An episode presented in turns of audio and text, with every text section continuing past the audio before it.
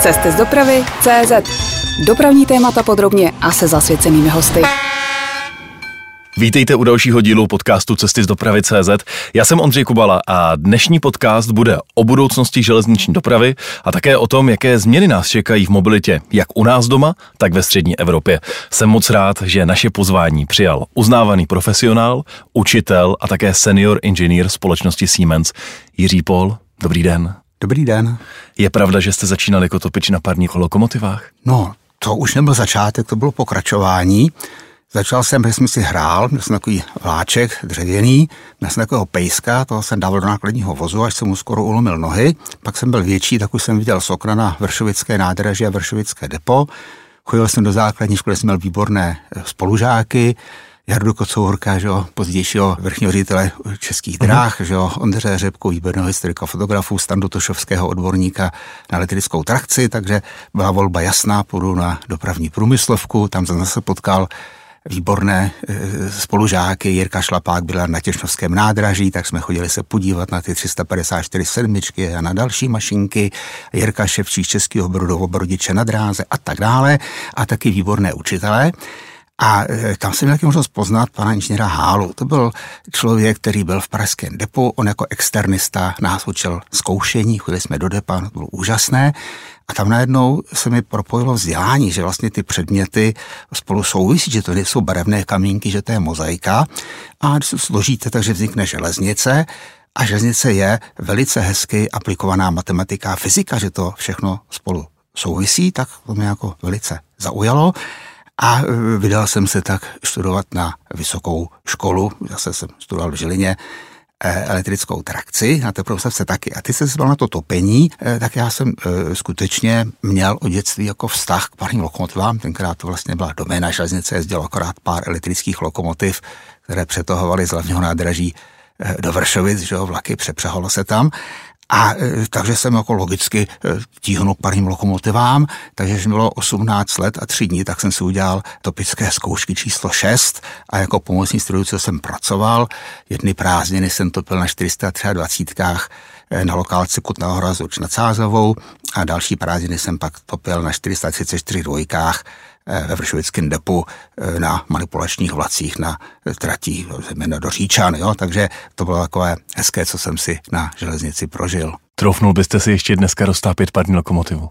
No roztápět to strašně rád, to jsem si, já jsem takový taky v té době jezdil na čundry, takže rozdělávat honíček v lese, to byl obřad, že jo, to jako, to rozdělat oheň v parní lokomotivě, to jsem si vždycky připomněl, jako když zapaluju táborák, jo, to byla čest, když lokomotiva po vymývání šla svůj tu hromádku, teď jsem tam dálku spucovali ty, ty třísky, že jo, za to, a teď to krásně, teď opatrně, aby se to zase nešlo moc prudce, že jo, tak to za pění parní lokomotivy, to jako, to byl pro mě takový skoro svátek, když jsem dělal přetápěče, že jo, tak ne se pouze starat o ty mašinky, které už jsou zatopené, ale ty, které jako po revizi šly do provozu, tak to byla radost zatápět parní mašinku. Vaše cesta do Siemensu vedla od eh, topení lokomotiv a vysoké školy v Žilině eh, přes ČKD kde jste byl i hlavním konstruktorem, jestli se nepletu, je to tak?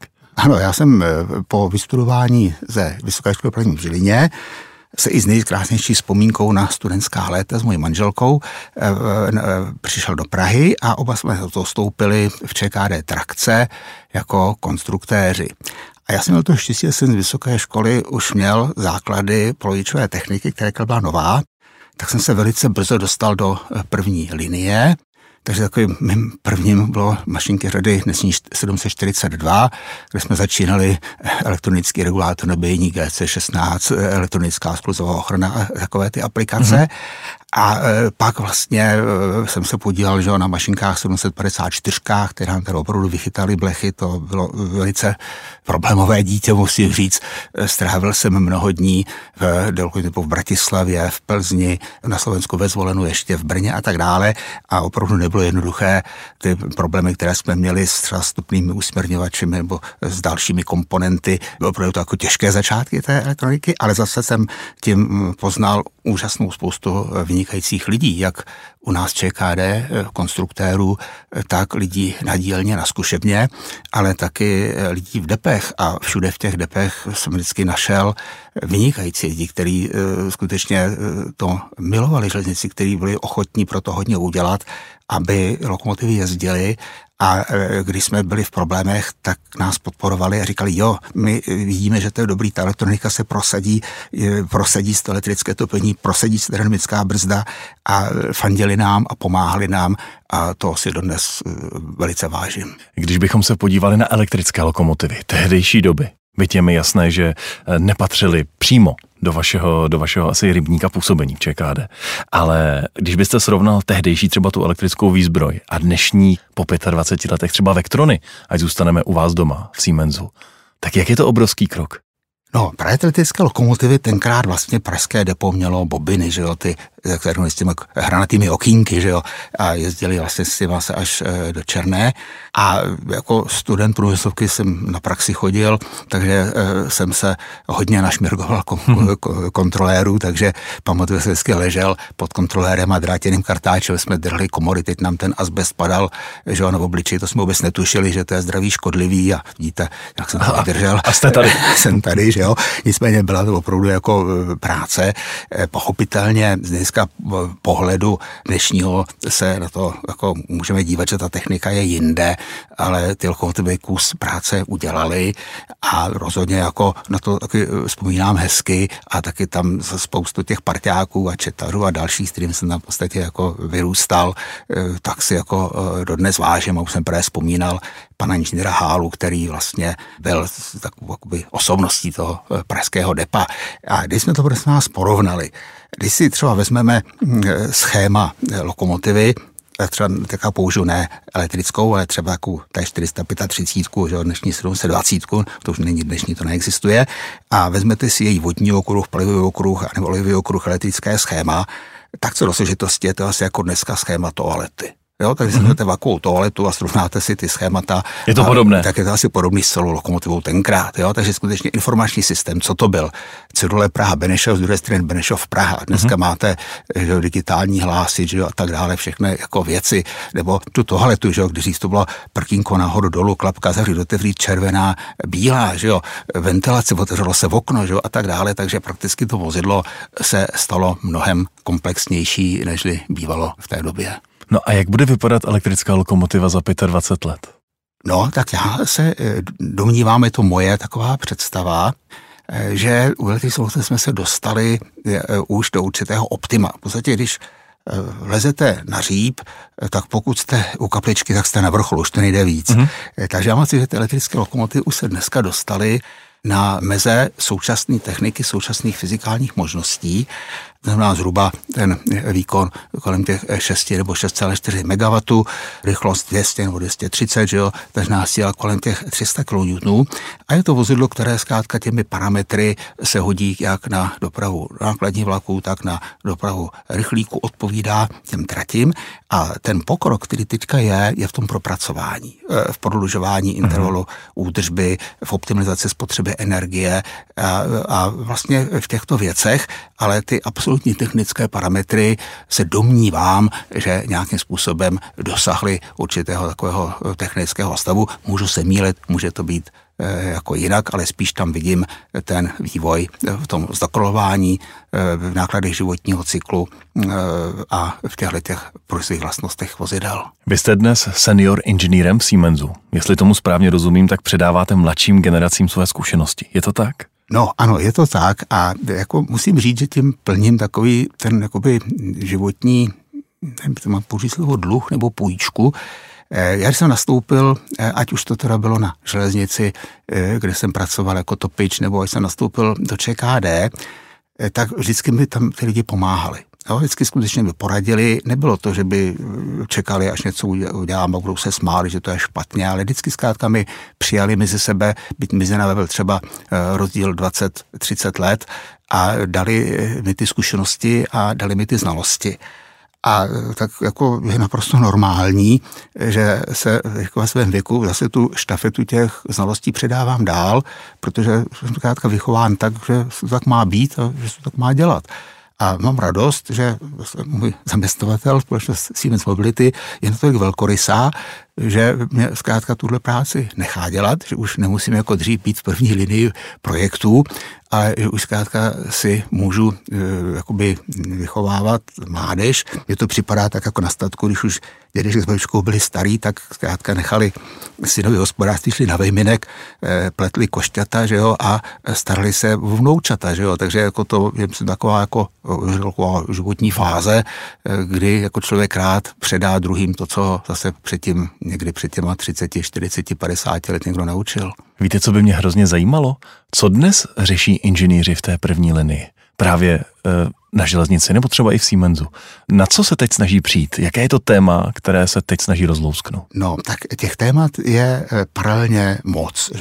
Vozidlo má v zásadě obrovskou spoustu eh, subsystémů a ne to jenom třeba pohon, podvozek a brzdy, ale je to i třeba restaurace, je to i třeba zábavní systém, je to informační systém, zkrátka těch témat je tam hodně. Hmm. Jo? A to největší téma, které teď se snaží... Řeknu, to řeknu. A pak jsou takové ty téma, jako jsou průřezová, jako je třeba hluk, bezpečnost, spolehlivost, atmosférická kompatibilita. A pak ještě další téma, to jsou dovednosti, to je třeba svařování, šroubování, hmm. elektroinstalace. Takže vlastně je to vlastně jako, jako bych ne matice, ale kubice vlastně těch vlastností eh, toho vozidla, těch subsystémů funkčních a eh, těch dovedností a každý něco z toho řeší, je to takový orchestr a e, s dirigentem pochopitelně a s notama. A e, takové téma, které teď je, je téma vlastně těch e, lidských faktorů. To znamená uvědomit mm. si, že to vozidlo neděláme jenom proto, aby dostalo certifikát TSI, nebo aby zkrátka e, dokázalo nějaké splnit trakční a brzdové charakteristiky, ale především proto, aby se v něm líbilo lidem.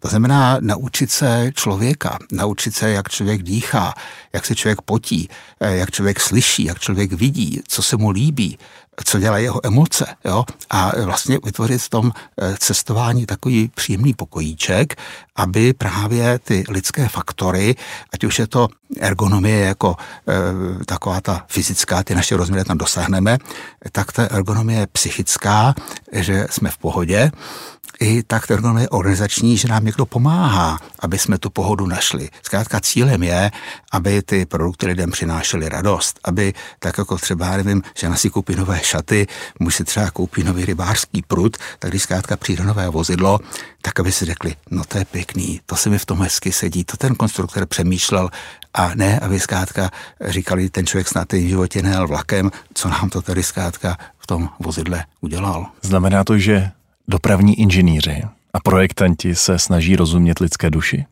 Nově? No, takhle, prosím vás, ano, lidské, takhle, já bych řekl tím lidským tělem, jo. Vemte si člověk zhruba má nějaký ten svůj ztrátový výkon kolem třeba 120 W, 90 W je suché teplo, 70 W vaříte vodu, odpaříte eh, každou hodinu půl deci vody, to z vás musím nějak odvést, teďka vydýcháte 20 eh, litrů oxidu uhličitého, potřebujete čerstvý vzduch, potřebujete odvlhčit, jo, potřebujete nějak sedět, vás nebyly záda, natáhnout si nohy, tak to je taková ta eh, pohoda fyzická. No a pak je ta druhá věc, to je to voda psychická. Abyste při vlaku nebyl stresován že najdete nástupiště, že najdete ten svůj vůz, že najdete svoje místo, že budete umět zkrátka rozsvítit světlo, že budete umět na záchodě spláchnout. Jo, zkrátka to jsou takové ty věci, kde to musí být intuitivní, aby člověk se v tom cítil jako doma a nebyl stresován, že třeba zapomene vystoupit, nebo že půjde na druhou stranu, eh, nebo zkrátka tam nechá kabát, nebo tam bude mít žízeň, nebo eh, že bude chtít jít na záchod, ten záchod bude špinavý. Jo, zkrátka to jsou právě ty stresory, které zkrátka eh, chceme odstranit, aby ta veřejná doprava, která je v horší situaci nebo složitější v tomto než individuální, kde ten člověk má svoje auto, to je jeho pokojček, který se eh, vlastně eh, o něj stará on, že jo, má tam svoje potahy, má tam svoje seřízení zrcátka, tady přicházíte do veřejného prostoru, ale zase to nemůže být uděláno antivandalsky z nerezu jako veřejné záchodky někde na parkovišti. Musí to být pochopitelně přiměřeně rezistentní vůči vandalismu ale zase to skutečně musí navozovat ten pocit toho domácího prostředí a musíte se soustředit na to, že si čtete, nebo že se e, pracujete s notebookem a ne na to, že jdete vlakem. To zkrátka je tak samozřejmě, jako, že třeba dýcháte. To, ta jízda toho vlaku musí pro vás být něco, co je příjemného, co je hezkého a ne něco, co vám dělá starosti. Pan Jiří Pol je dnes naším hostem. Posloucháte interview Cesty z dopravy CZ. Když se podíváme na železnici ve střední Evropě a taky v Česku, třeba za 10 a 20 let, jaká podle vás bude? No, tak jaká bude? Bude taková, jaká ji uděláme. E, to, to v podstatě je náš, jakoby, ta hlavní úloha, e, tužnici dát tak, aby v multimodální mobilitě, nebo dám tam ty přívlastky v bezemisní udržitelné multimodální mobilitě, ta železnice byla co platná. My jsme železnici dostali. My jsme ji dostali od našich předchůdců. Ty ji za mnohem horších podmínek, než dneska my si vůbec představit, postavili. Ty lidi pracovali s krumpáčemi, s lopatami, že jo? neměli tu techniku a přesto železnici postavili. A postavili ty lokomotivy, postavili vozy, postavili ta nádraží, vymysleli zabezpečovací techniku, vymysleli potom elektrické napájení a my jsme tohleto dílo obrovské hodnoty převzali.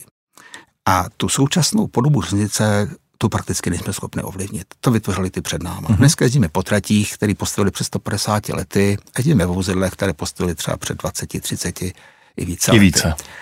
Ale stavíme tratě, které tedy budou 100, možná 200 let a stavíme vozidla, která tedy budou 30, 40 let.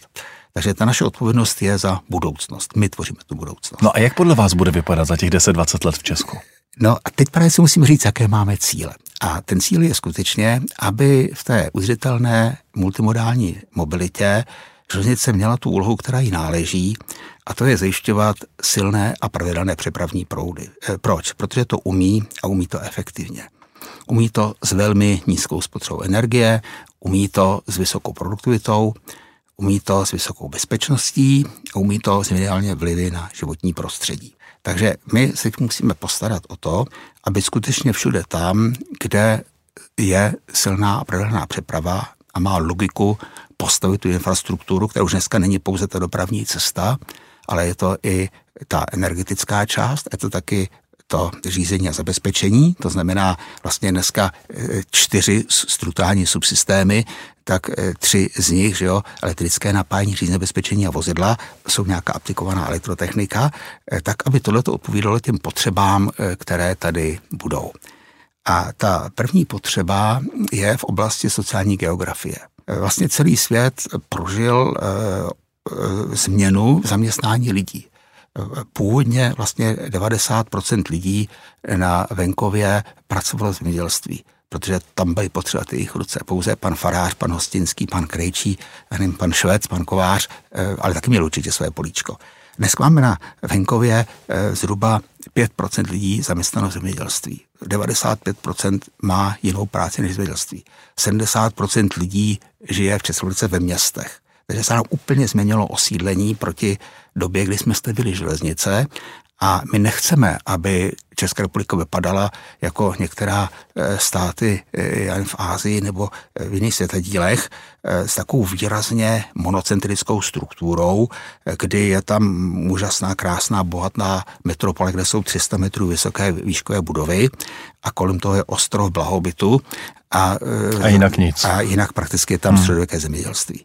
A e, ta hranice mezi tou bídou a blahobytem je izochrona denního dojíždění. Ten, kdo se dostane e, do toho velkého města, dělá tam práci, má zkrátka dobrý příjem, dostane se na nějakou roveň a ten, kdo zkrátka se dostane, dostane tak, že a my nechceme, aby Česká republika takhle vznikla. Aby zkrátka jsme měli bohatou Prahu, e, bohaté střední Čechy a zkrátka chudší regiony v těch okrajových oblastech. A to je eh, taková ta první úloha, to znamená vytvořit policentrickou strukturu, aby kraje eh, zkrátka lákali mladé lidi, aby to, co je nej, nejcennější pro každý region, je mladá rodina. Když se tam usadí mladá, spořádaná rodina pracující s dětma, to je bohatství každého regionu. My nechceme odsávat všechny do Prahy, nechceme v podstatě všechny soustředit v jednom místě a nechat v okrajových částech státu eh, pouze dožívající starší generaci. Takže to je ten obrovský úkol eh, vlastně, aby jsme zkrátili vzdálenosti. Dneska neměříme vzdálenost v kilometrech, ale v čase. Každý si řekne, za dlouho tam dostanu se, za dlouho tam dojedu.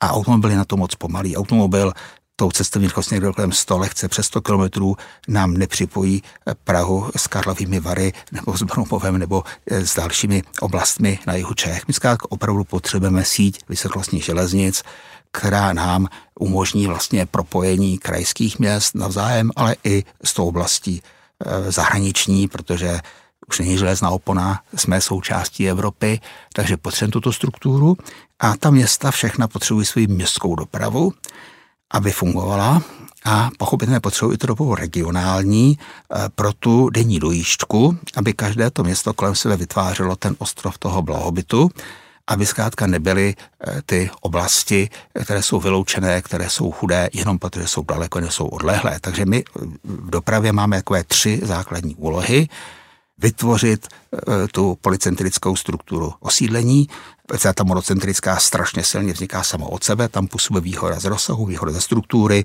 ve velkých městech jsou nejlepší fotbalové kluby, nejlepší nemocnice, nejlepší divadla, nejlepší hmm. továrny a tak dále, by to to bohatství dá do těch měst a ta města musí umožnit eh, vlastně navzájem komunikovat. Vy musíte si dojet na jednání do Brna eh, nebo do Liberce nebo do, do Plzně do Pardubic během pár desítek minut a ještě se ten den vrátit zpátky a zase musíte umět z nějakého toho kordonu kolem těch třeba 100 km těch měst, dojet z té vesnice, kde máte manželku, děti, kde rád chodíte lese na houby, kde si s klukama zajedete zkrátka eh, zahrát třeba fotbal, jo? tak aby jsme umožnili eh, jako lidem žít eh, na venkově a ten venkov znovu osídlit, dát mu zkrátka smysl a eh, dát mu součást toho bohatství.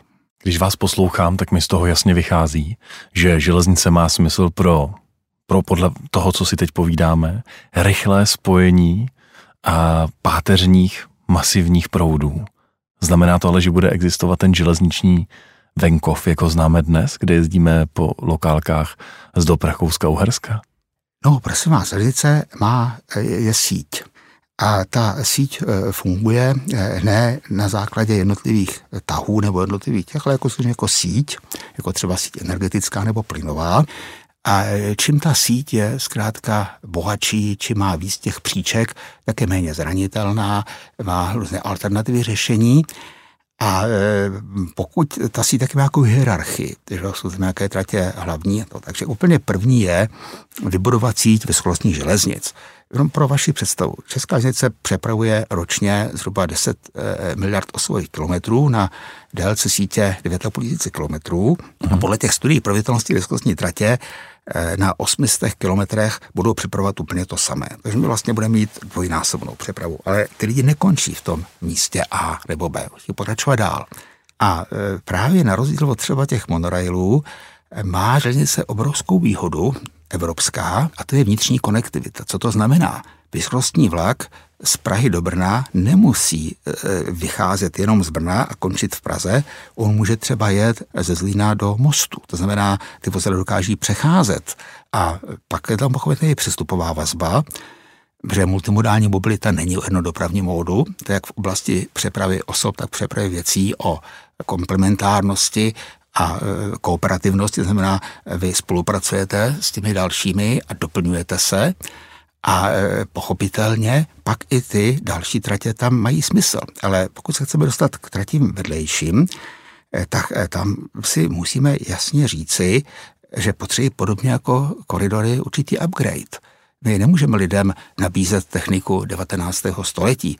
A stejně tak, a vidíme to krásně na e, růstu cestujících mezi třeba v poslední době Prahou, Plzní dobou Prahou, Českými Budějovicemi, jak úžasně e, právě to zvýšení traťové rychlosti, druhé traťové koleje, zvýšení spolehlivosti, dochvilnosti, jak okamžitě e, vlastně na to lidé pozitivně reagují. Zvedají poptávku. Zvedají poptávku a podobně na regulárních tratích se musíme říct, ano, oni vznikli pro osobní a nákladní dopravu, často zejména kvůli nákladní dopravě, kvůli řepě, kvůli zemědělským produktům, eh, tak si musím říct, jestli jim dokážeme dát smysl. Je určitá část tratí, kterým dokážeme dát smysl a my ho musíme dát přes technické inovace. Je velice dobře, že se začalo zabezpečit technikou, protože se nesmí eh, stát neštěstí, to je základ. Eh, ručíme za toho cestujícího, tak je naprosto správné rozhodnutí, že celosíťově se vlastně zavede, já bych řekl, železnice 4.0, internet věcí, protože ETCS je internet mm-hmm. věcí, eh, aby vlastně to nebylo závislé na lidském činiteli. Ale nesmíme se to zastavit. Ono to chce celkový systémový upgrade železnice, eh, tak, aby jsme měli železnici bezemisní. Není zkrátka možné, aby na železnici eh, nadále vyjezdili vozidla, která potřebují fosilní paliva. A pochopitelně potřebujeme zvednout trativé rychlosti. Je to o bestykové koleji, je to o Y pražcích, je to zkrátka o vyhybkách. No a pochopitelně vozidlo, protože ten cestující je ve styku s vozidlem a to vozidlo dokáže využít ty parametry a dokáže, jak jsme se bavili, eh, tomu cestujícímu udělat příjemný prostor a příjemné cestování. Takže berme eh, vlastně tržní bezpečnosti jako první prioritu ale nemůžeme pouze udělat tady, promiňte mi to, petroliku s elektrickým kratiknotem. My zkrátka eh, pokračovat dál a eh, potom nejnalejším tématu eh, vzít téma bezemisnosti a vzít zkrátka téma rychlosti, kvality, aby jsme dokázali nabídnout cestujícím jako velice slušnou alternativu za individuální dopravu. Vy jste před okamžikem zmínil bezemisnost, také fosilní paliva. Na co budeme vlastně na železnici jezdit v další, za dalších 20-30 let? Budeme jezdit hybridně pod trolejí a dál na baterky, nebo myslíte, že se prosadí na železnici vodík? Jak to bude? Tak železnice má obrovskou výhodu v eh, koleji a v linovém elektrickém napájení. Když si uvědomíme, že vlastně kolej byla kdysi vynalezena starými Římany, aby nesla. Pak někdy v 18. století v Anglii vymysleli okolky a ta kolej i vede. Pak se přišlo na to, že dokáže vést nejen vozidlo v koleji směrově, ale že dokáže vést elektrický proud. Takže vlastně máme úžasné, to vozidlo je ukostřené, e, není, nemá problémy třeba jako trolejbus, je spojeno vodivě ze zemí a stačí nám jednopólové trakční vedení, což je obrovská výhoda. Takže to, že železnice má linové elektrické napájení, je naprosto zásadní výhoda. Uh-huh. A e, tím vlastně e, máte zaprvé vysoce výkonné pohony, takže není problém přenos vozidla třeba výkon 10 MW, můžete mít dojezd třeba 2000 km, 5000 km, to se neřeší zkrátka, takže se má možnost to trať a to vedení postavit eh, prakticky eh, bez nějakých eh, jako nutných limitů.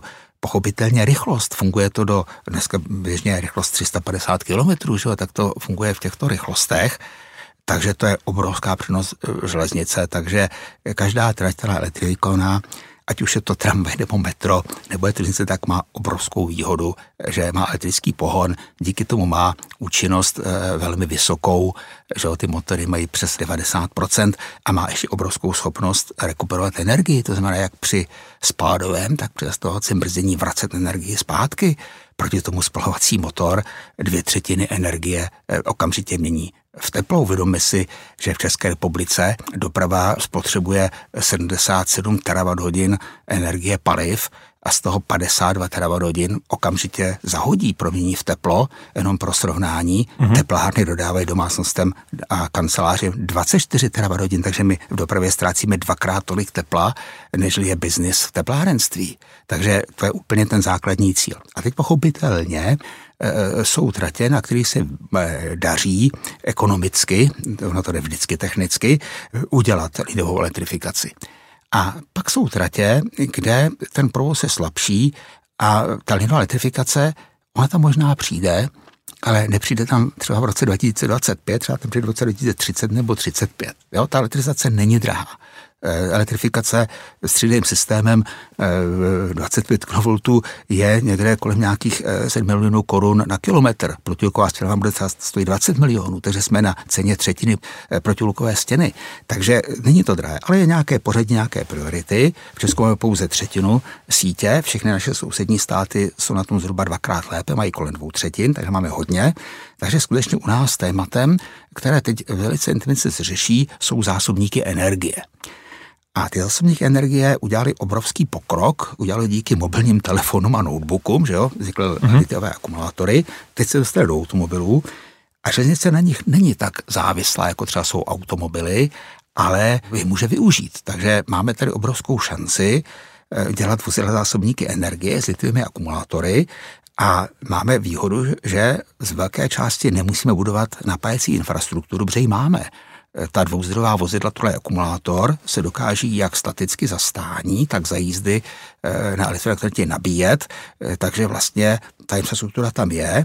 A čím těch tratí bude více elektrifikovaných, no tak tím zaprvé nám stačí kratší dojezd, lehčí akumulátor a za druhé víc příležitostí k nabíjení. Takže to není jako, že tady jsou akumulátory proti troleji, naopak jsou to dva trendy, které se velice podporují. Pochopitelně se dá pak postavit i napájecí bod eh, tam, kde eh, ta trolej není.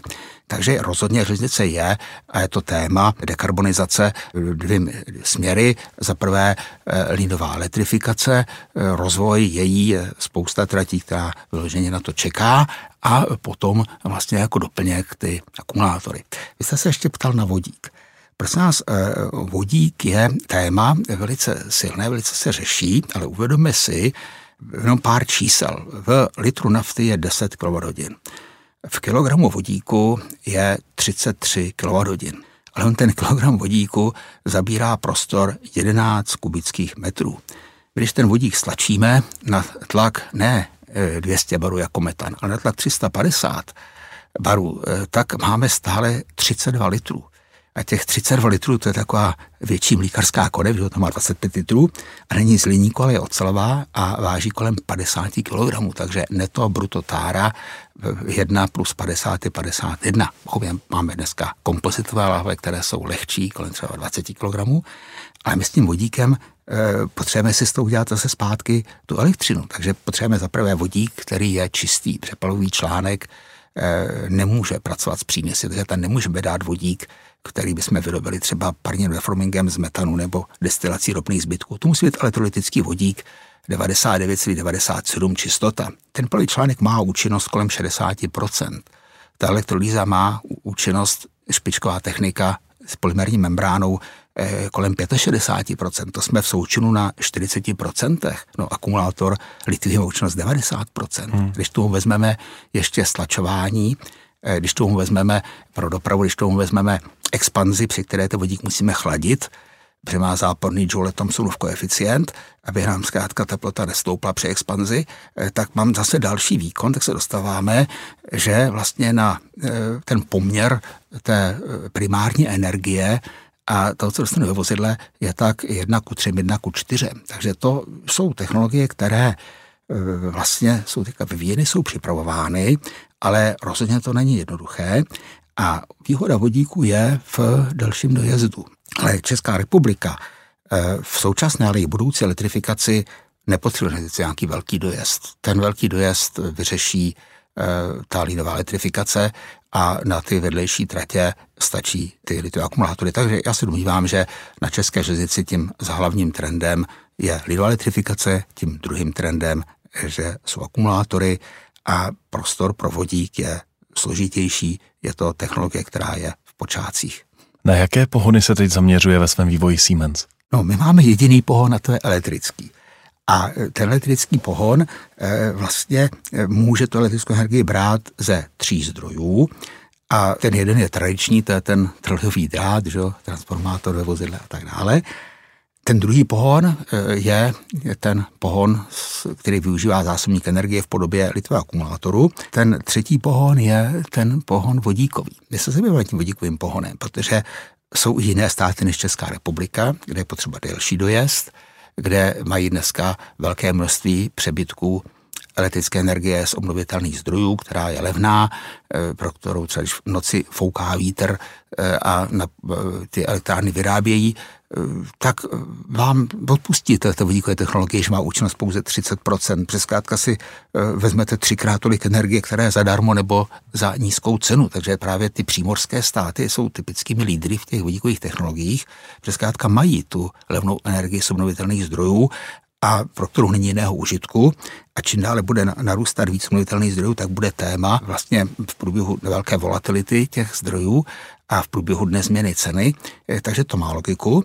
A navíc už jsou dneska i další technologie a to nejen stlačování vodíku, ale ukládání vodíku v hydridech, to znamená eh, v určitých látkách, jako třeba organických kapalinách, takže ten vodík si rozpoustíte, tak jako třeba bych to přirovnal, NaCl, kuchyňská sůl obsahuje chlor a přitom co ten chlor necítíte, tak vlastně můžete do určitých kapalin si vlastně vodík takto dáti, což pochopitelně je technologie, která láká zejména petrochemii, že by prodávali nějakou kapalinu, z které si potom lidi budou ten vodík uvolňovat v automobilu, ale pochopitelně to děláme, pochopitelně se toho zúčastníme, ale musíme rozdělit věci, které bereme, že dneska dokážeme nabídnout jako seriózní produkt, který může sloužit, vozit lidi, a produkt, který je ve stádiu vývoje. Když jsme se na jaře povídali tady v podcastu eh, s ředitelem, tehdejším ředitelem letiště Václavem Řehořem, eh, tak jsme společně mluvili o startu vodíkového letadla v 30. letech toho aktuálního století. Tak myslíte, že v letectví má vodík větší šanci se uplatnit? Pěkně prosím, letectví je velké téma, protože tam vlastně se hledají právě ty nosiče energie s velkou koncentrací energie a e, je jasné, že letectví má potenciál i v elektrochemických akumulátorech, litiových drony jsou toho důkazem, uh-huh. že jo. A e, ty akumulátory se dostávají nějaké hodnoty, třeba v automobilech dneska 200 kWh na tunu.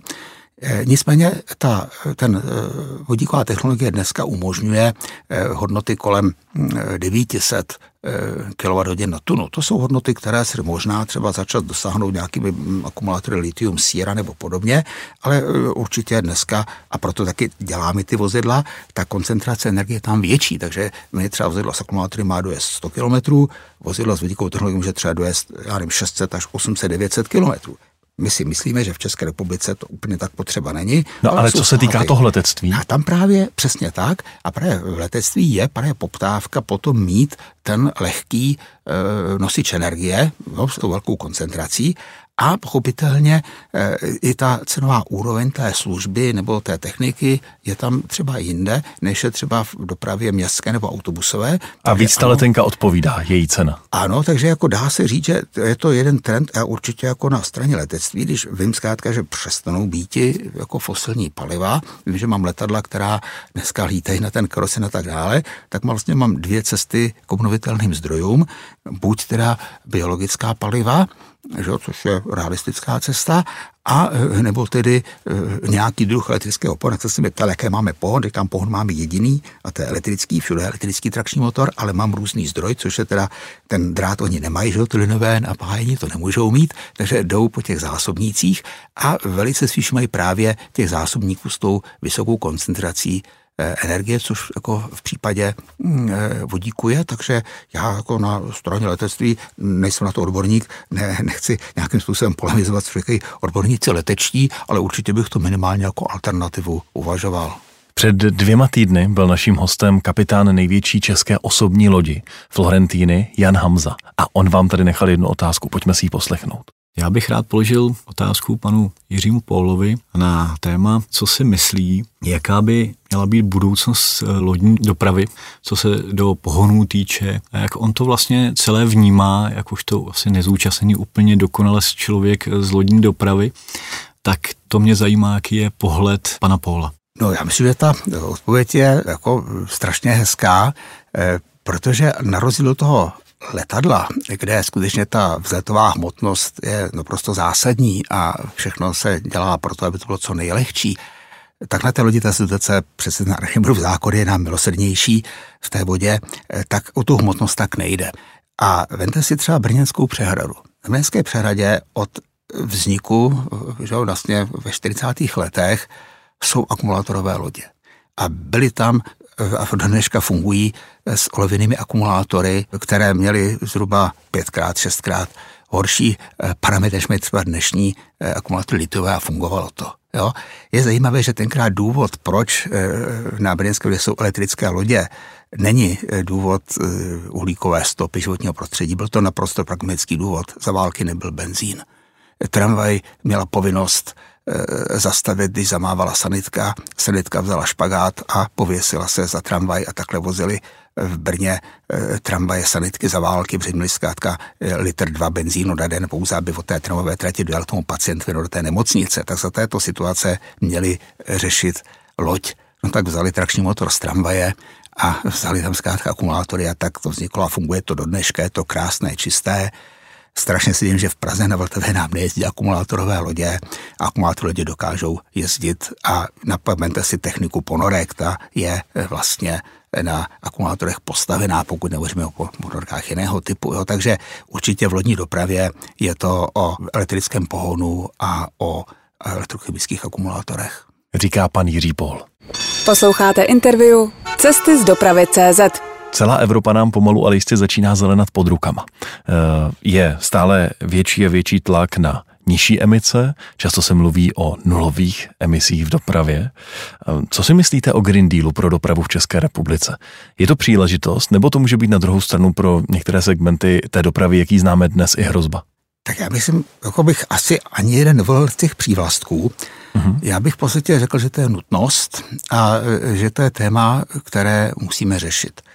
Uvědomme si, že před nástupem průmyslové revoluce bylo v zemském obalu eh, zhruba 3500 miliard eh, tun CO2, teď je tam 5200. Eh, My jsme prakticky zvýšili teplnizační schopnost země a to už takovým způsobem, že začíná působit kladná zpětná vazba uvolňování metanu se rozmrzícího permafrostu a pokud nechceme, aby nás naši následovníci označovali v učebnicích dějepisu Zapata a Mata, který zkrátka zkazali počasí na celé další tisíciletí tady, eh, tak zkrátka máme společenskou odpovědnost přestat používat fosilní paliva. Generaci před náma to nevěděli. Oni mysleli, že pouze funguje zákon zachování energie, že spálením eh, uhlí, ropy, opravdu získávají energii, ale oni taky eh, platí zákon zachování hmoty a stěhujeme uhlí z podzemí do oblak.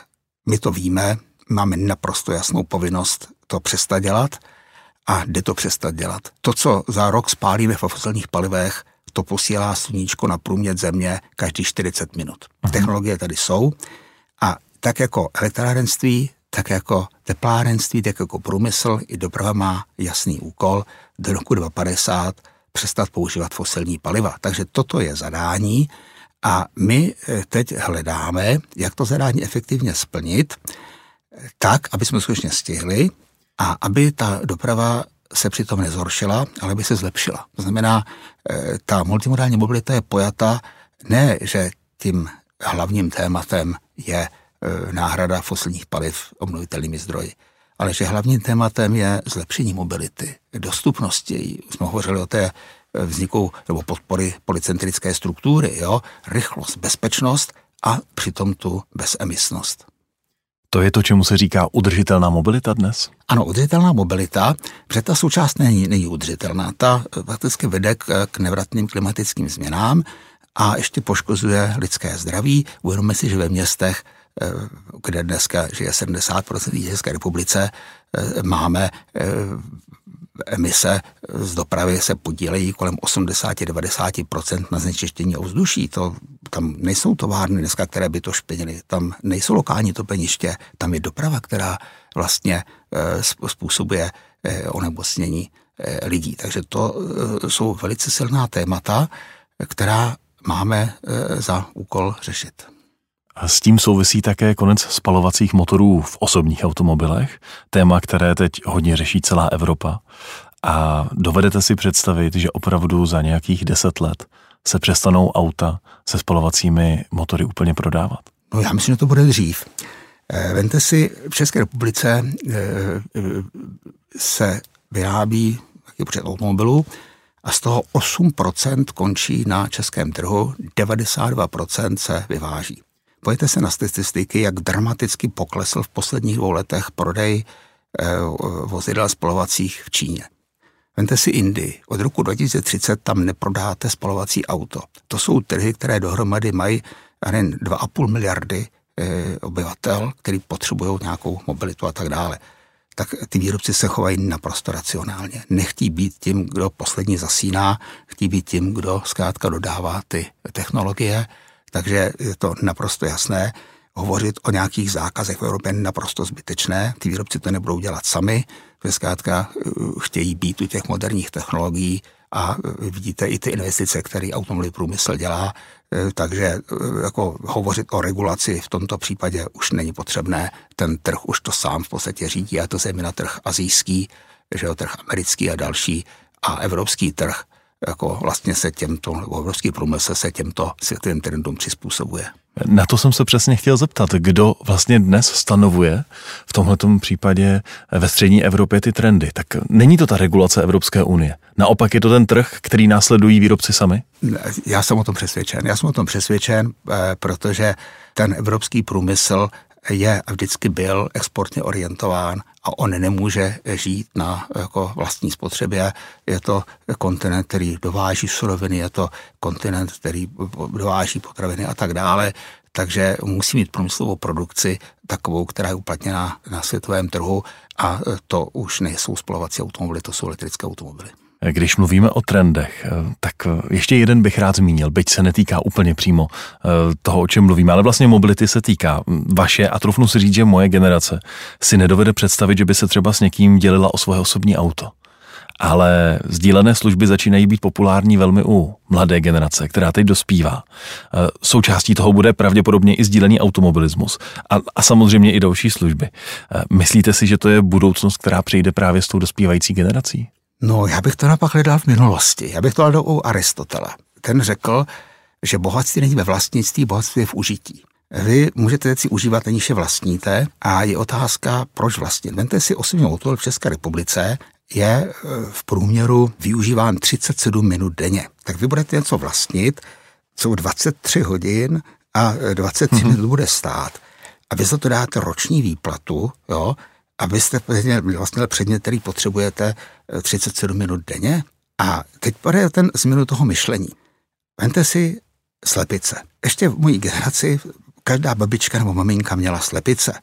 Proč? Protože měla výrobní prostředek a měla vajíčko. Já slepice nemám, nedostatkem vajíčka naše rodina netrpí. Proč? Protože existuje služba, eh, kde se jmenuje obchod, kde jsou ty vajíčka a nemusí mít zkrátka ten výrobní prostředek. A to je právě základní princip mobility jako služba.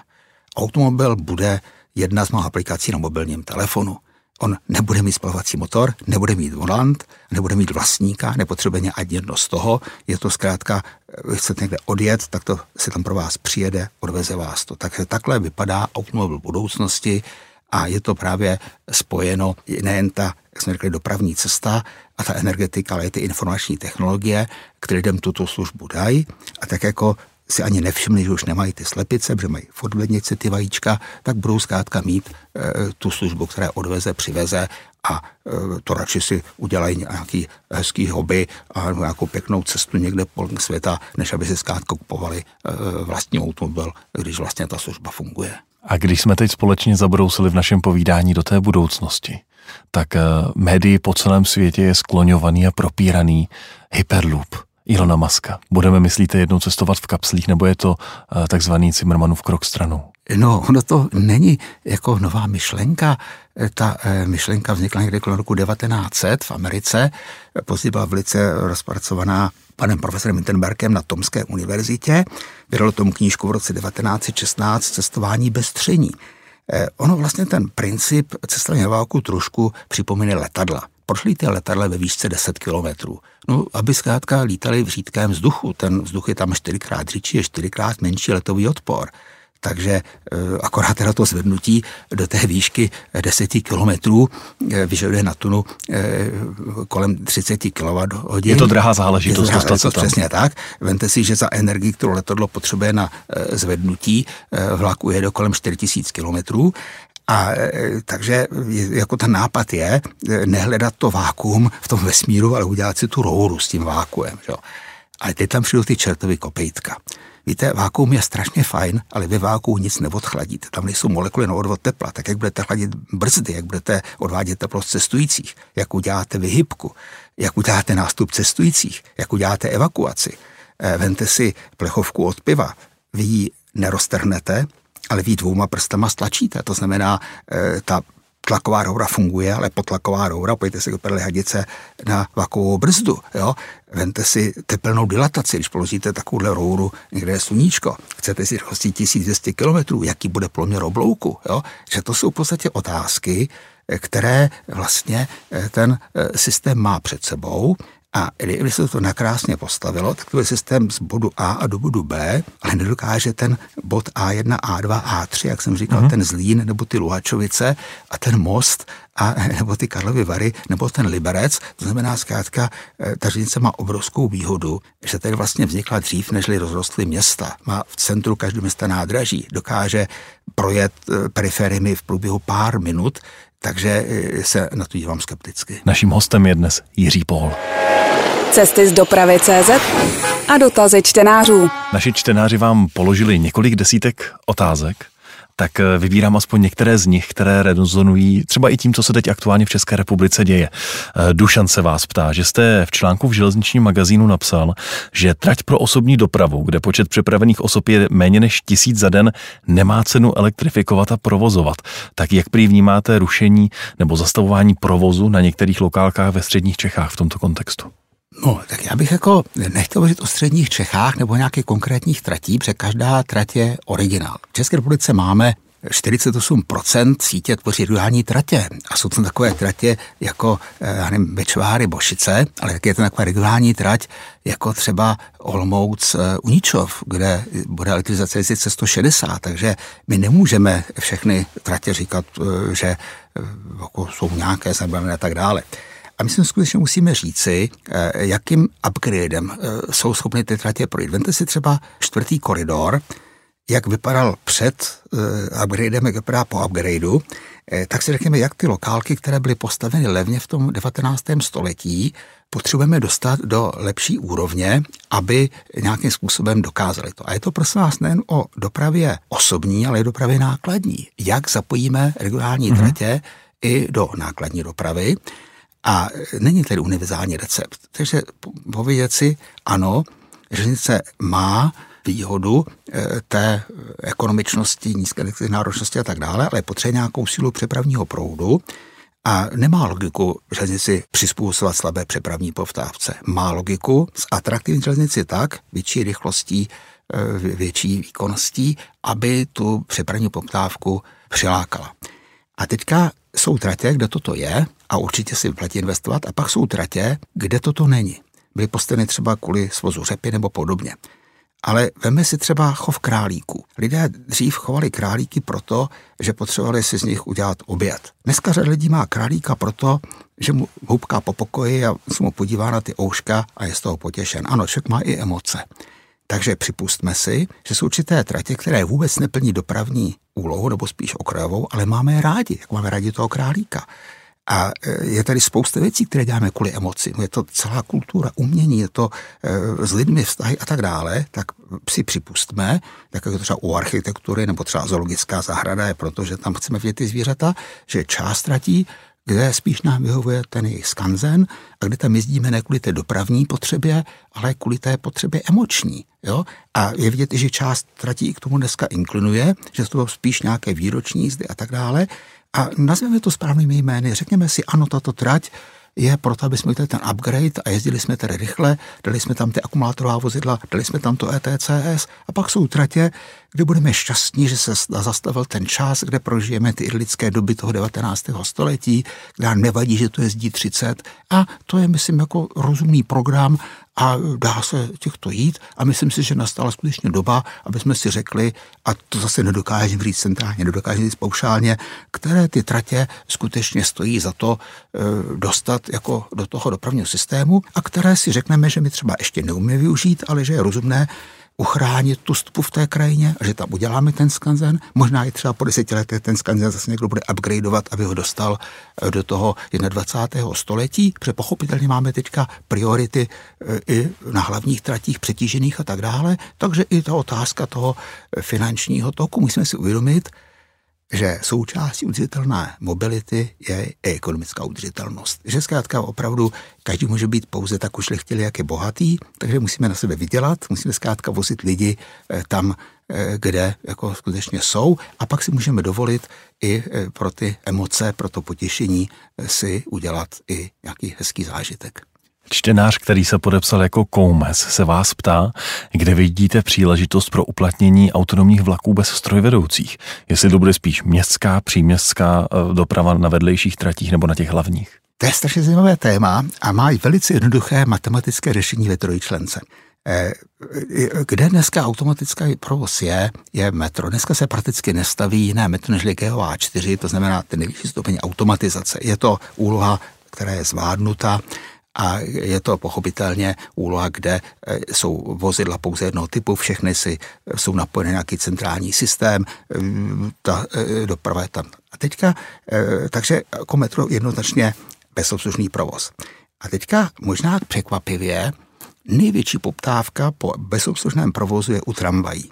Možná vás to zarazí, ale ono to má právě ekonomické opodstatnění strojvedoucí rychlovlaku, který rychlostí 200 km za hodinu a e, odveze zkrátka e, v sobě 500 cestujících, tak vlastně vykoná za hodinu své mzdy 100 tisíc osobních kilometrů. Uh-huh. Řidič tramvaje, který rychlostí 20 a veze 50 lidí, tak e, vlastně 20 x 50 je tisíc, takže má stokrát menší produktivitu. Jo?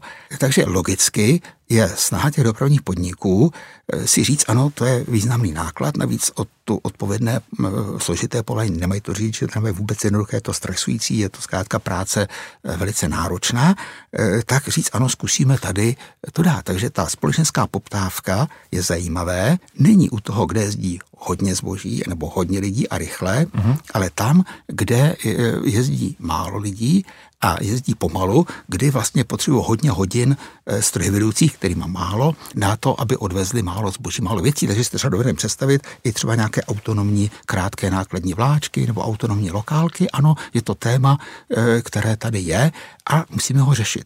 A prosím vás, je to téma jednodušší, než je automobilů, protože neřešíme distribuci nebezpečí, neřešíme kam při nehodě zahnout, jestli vpravo nebo vlevo, my řešíme pouze jediné téma, kdy spustit brzdění a kdy jet podle jízdního řádu. Takže určitě má na železnici velkou budoucnost eh, bezobslužný provoz, ale pochopitelně je to o nějakých krocích. To, že to funguje, ukazuje metro, ale se ty podmínky metra eh, jsou jiné než třeba podmínky tramvaje a než jsou podmínky železnice, takže ještě před náma hodně vývoje práce. Čtenář, který se podepsal jako VJKM, se ptá, jestli vidíte nějakou reálnou budoucnost elektrizace vyšším stejnosměrným napětím, například 9 kV MVDC. Upřímně řečeno ne. Ty systémy elektrizační se nějakým způsobem historicky vyvíjely a dneska vlastně ten trend nejen evropský, ale e, světový je 25 kV. Když jsme šli použili na menší napětí, nemá to žádnou výhodu v tom poměru 9 k 25 a to na druhou by nám zkrátka vzrostly ztráty, měli jsme problémy mm-hmm. s mhm. obloukem elektrickým a tak dále, takže to téma je v městské dopravě stejnosměrný systém těch 750 V a na železnici postupná konverze na 25 kV. Čtenář, který se označil za Rejpala, se vás ptá, že by ho zajímalo, eh, jaký bude mít dojezd po pěti nebo deseti letech provozu elektromobil nebo vlak na baterii v porovnání s tím, když bylo vozidlo nové. Eh, píše, že se obává, že elektromobily po deseti letech budou nepoužitelné, protože dojezd na jedno nabití bude v zimě velmi malý. Prosím vás, tak tohle, aby právě se tam nešpekulovalo, nebo by se ne, ne to, eh, tak vlastně jsou na to normy IAC a ty jasně stanoví dvě hodnoty dojezdu takzvané EOL a BOL, jedno je na začátku, druhé na konci životnosti. A ta životnost je zase jasně definovaná v těch normách. Akumulátor to není jako žárovka, která praskne a přestane svítit, eh, to je třeba jako, já nevím, eh, brzdová rysička, která se ošoupe, eh, takže ten akumulátor pochopitelně těmi cykly nějakým způsobem se trošku inaktivuje a ta životnost je definována, například, když bude definováno, že je pokles kapacity o 20%, mm-hmm. tak vlastně se dělá tolik cyklů, zase jsou nějak definované nějaké proudy, nějaké teploty, až poklesne ta kapacita na 80% a e, to se řekne, to skončila životnost. A právě ta hodnota toho dojezdu, buď teda to BOL nebo to EOL, jestli zastaženo k těm 100% nebo k těm 80%, A ten akumulátor přitom nadále může pracovat, proto například se dělají ty úložiště statické akumulátorové, takže se vyřazené akumulátory z vozidel používají pro stabilizaci elektrických sítí, kde vůbec nebo že ten akumulátor už nemá tak velkou energii, protože je v té speciální aplikaci. A další téma pro nás důležité, ještě si všimněte vždycky u dojezdu automobilů, kdy se udává spotřeba, jestli je to spotřeba energie z akumulátoru nebo z energie do akumulátoru. Takže doporučuji, až se budete v nějakou kupovat elektrické uh-huh. auto, tak se zeptejte, jestli ta spotřeba těch třeba 0,18, 0,2 platí pro spotřebu z akumulátoru nebo spotřebu ze zásuvky a jestli ten dojezd 400 km platí pro začátek nebo pro konec životnosti. A jestli vám můžu doporučit, když ten prodejce nebude umět odpovědět na tyto dvě otázky, tak radši si běžte koupit auto od jiného prodejce, který tomu rozumí. Ještě otázka od Roberta. Eh, dobrý den. Eh, doprava je bohužel věc politiky, podle mého názoru. Máte nějaký návrh, jak politiky účinně přesvědčit, aby rekonstrukce současných železničních tratí a výstavba nových měla nejvyšší prioritu? Tak já si myslím, že to je dobře, že doprava je politikum, protože doprava je eh, součástí našeho života je to součást eh, kritické infrastruktury státu. A já si myslím naopak, že politika není eh, koalování nebo přehlasování, eh, nebo já nevím, jak se tomu říká, 99 101, to je politikaření. Jo? Ale politika je, že lidem zajistím energii, lidem zajistím dopravu, lidem zajistím životní prostředí, lidem zajistím potravy, lidem zajistím práci. To je politika. Takže dopravě je s politikum. A prosím vás, jakým způsobem to zajistit, aby politici rozhodovali rozumně. Žijeme v demokracii a politik je člověk, kterého my jsme zvolili a on poslouchá naše názory, protože chce, aby jsme zvolili i příště. Takže jestli chcete, aby se e, postavila nová trať nebo aby se e, udělala jiná investice, hodně o tom hovořte. A ať to tvoří i vaši známí, vaši přátelé, co o tom píšou na Facebooku, ať si o tom zkrátka povídají, tohleto, oni to ty politici uslyší. Oni skutečně jako opravdu věřme tomu, chtějí dělat tu politiku tak, jak chtějí lidé, protože zkrátka potřebují podporu občanů.